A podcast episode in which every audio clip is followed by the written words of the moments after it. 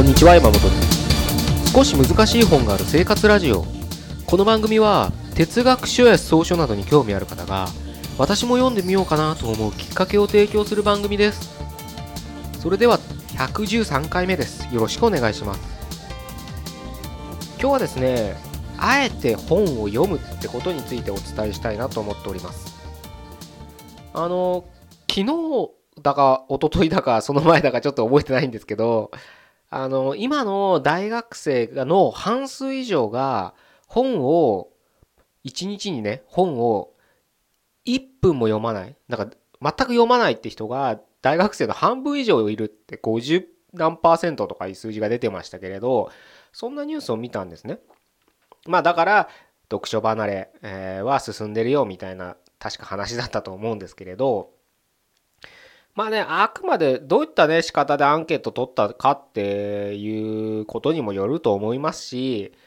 その読書の定義っていうのも難しいですよね。じゃあなんかねスマホで誰かのブログ読むのは一応文字を読んでるってことになるじゃないですか一応ね。じゃあそれはその文学書を読むのと何か違うのかっていうところのね話も出てくるはずなんですよ。あんまそういったね 重箱の隅つつくような ことはねしない人の方がほとんどかもしれないですけど、まあ読書って言ったら本を読むことみたいな概念になるのかもしれないですけど、まあ、それこそ 電子辞書ん何でしたっけ？あの Kindle とかあるじゃん。何つうんでしたっけ？ペーパー？あ忘れちゃう電子ブックって言うんでしたっけ？ああいうのだってまああれは読書に入るんですかねやっぱね。感覚的には。じゃあ漫画は読書に入るのかとか、うん、雑誌はとかねまあいろんなねことも出てきますし大学生ってだって勉強してるじゃないですか嫌でもね。なんか授業出て教科書はなんか読むはずなんですよ。あれは読書に入らないのかとかね。まあいろんな そういうね、うん、ことは出てくるんで、何度もね、その大学生だから、今の大学生は全く本を読まなくてダメだな、なんていう結論には直結しないのかな、なんて僕は個人的には思うんですけど、まあその読書っていうのを、例えば、うん、この少し難しい本って言われるような哲学書じゃなくてもね、まあさっき言った、うん、本屋で本を買って読むような行為を考えた時に、うん、読書をする人口が減ってるのかなっていうのはなんとなく分かりますよね。それは自分の周りで本読んでる人がそんなにいないっていうのも多分実感としてあると思いますし、まあ、ただ本屋に行ったら本屋には結構いつも人がいるんでねそうね定期的に本屋に行く人だったら読書離れって本当かななんて思うのかもしれないですけどやっぱ本屋に行くのっていうのはその読書好きの人が集まりますからで読書好きの人っていうのはやっぱりゼロになることはないと思いますんでやっぱその集うところにはわんさか集うんです。でもそれを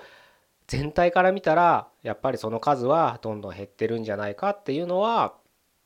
うん、指摘だとは思うんですけどね世の中の風潮的には。風潮、うん、ちょっと今の言葉間違った使い方かもしれないですけど。うん。で実際自分事として思った時も考えてほしいんですけどやっぱ本をね読む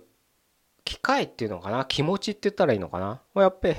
減ってるんじゃないかなって思うんですよね。でこと僕が大学生の時なんて僕全く本読んでませんでしたからね。その教科書以外って言ったらいいのかな？全くそのまあむしろ読書嫌いでしたから。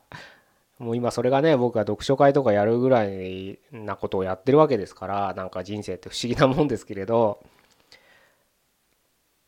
うんやっぱね読書の何の意味があるの？読書でね読書をよ本を読むんだったら映画とか、まあ、スマホでね YouTube 見たりとか、まあ、そっちの方がエンターテインメントとして面白いのがいっぱいあるじゃないかと。わざわざあんな活字の本をね面倒くさくて読む必要ないんじゃないかって思う人がいるのはまあしょうがないのかななんて思うんですけれど。だからこそね今日お伝えしたいことのここから本題なんですけれど。あえて読むんですよ。それは何を読むかにもよるとは思うんですけれど僕がおすすめしているような哲学書とか思想書っていうのはむしろどんどんまあちょっとあれかなそういったところに興味ある人はむしろ昔から多くないから減ったりはしないのかもしれないですけど、まあ、トータルとしてその読書人口っていうのが減ってるんであればあえて読むことによって一歩抜きに出れると思っていただいて構わないと思いますね僕は。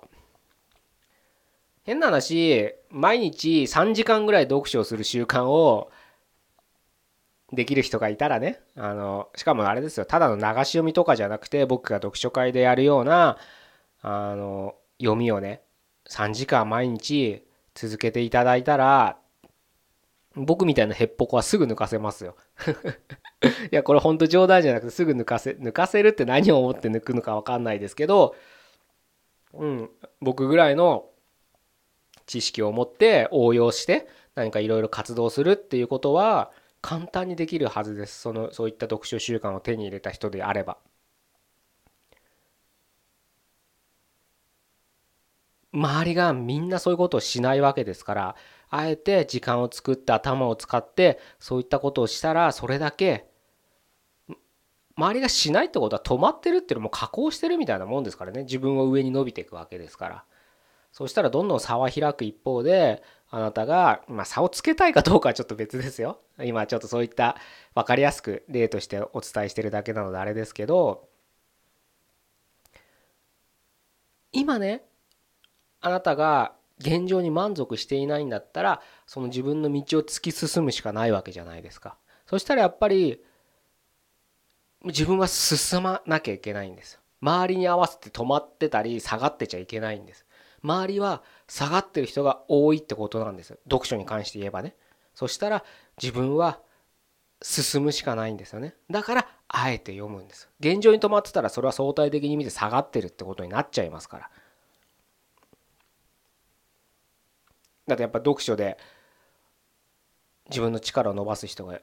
至る所にいますからね。今やっぱ読書っていうのは勉強のすごいおなんだろうなツールとしては有用ですからね。いまだに。それは紙で読もうが電子辞書で読電子ペーパーで読もうがどっちだっていいんですよ。パソコンで読もうがスマホで読もうが。それはど何だっていいんですけど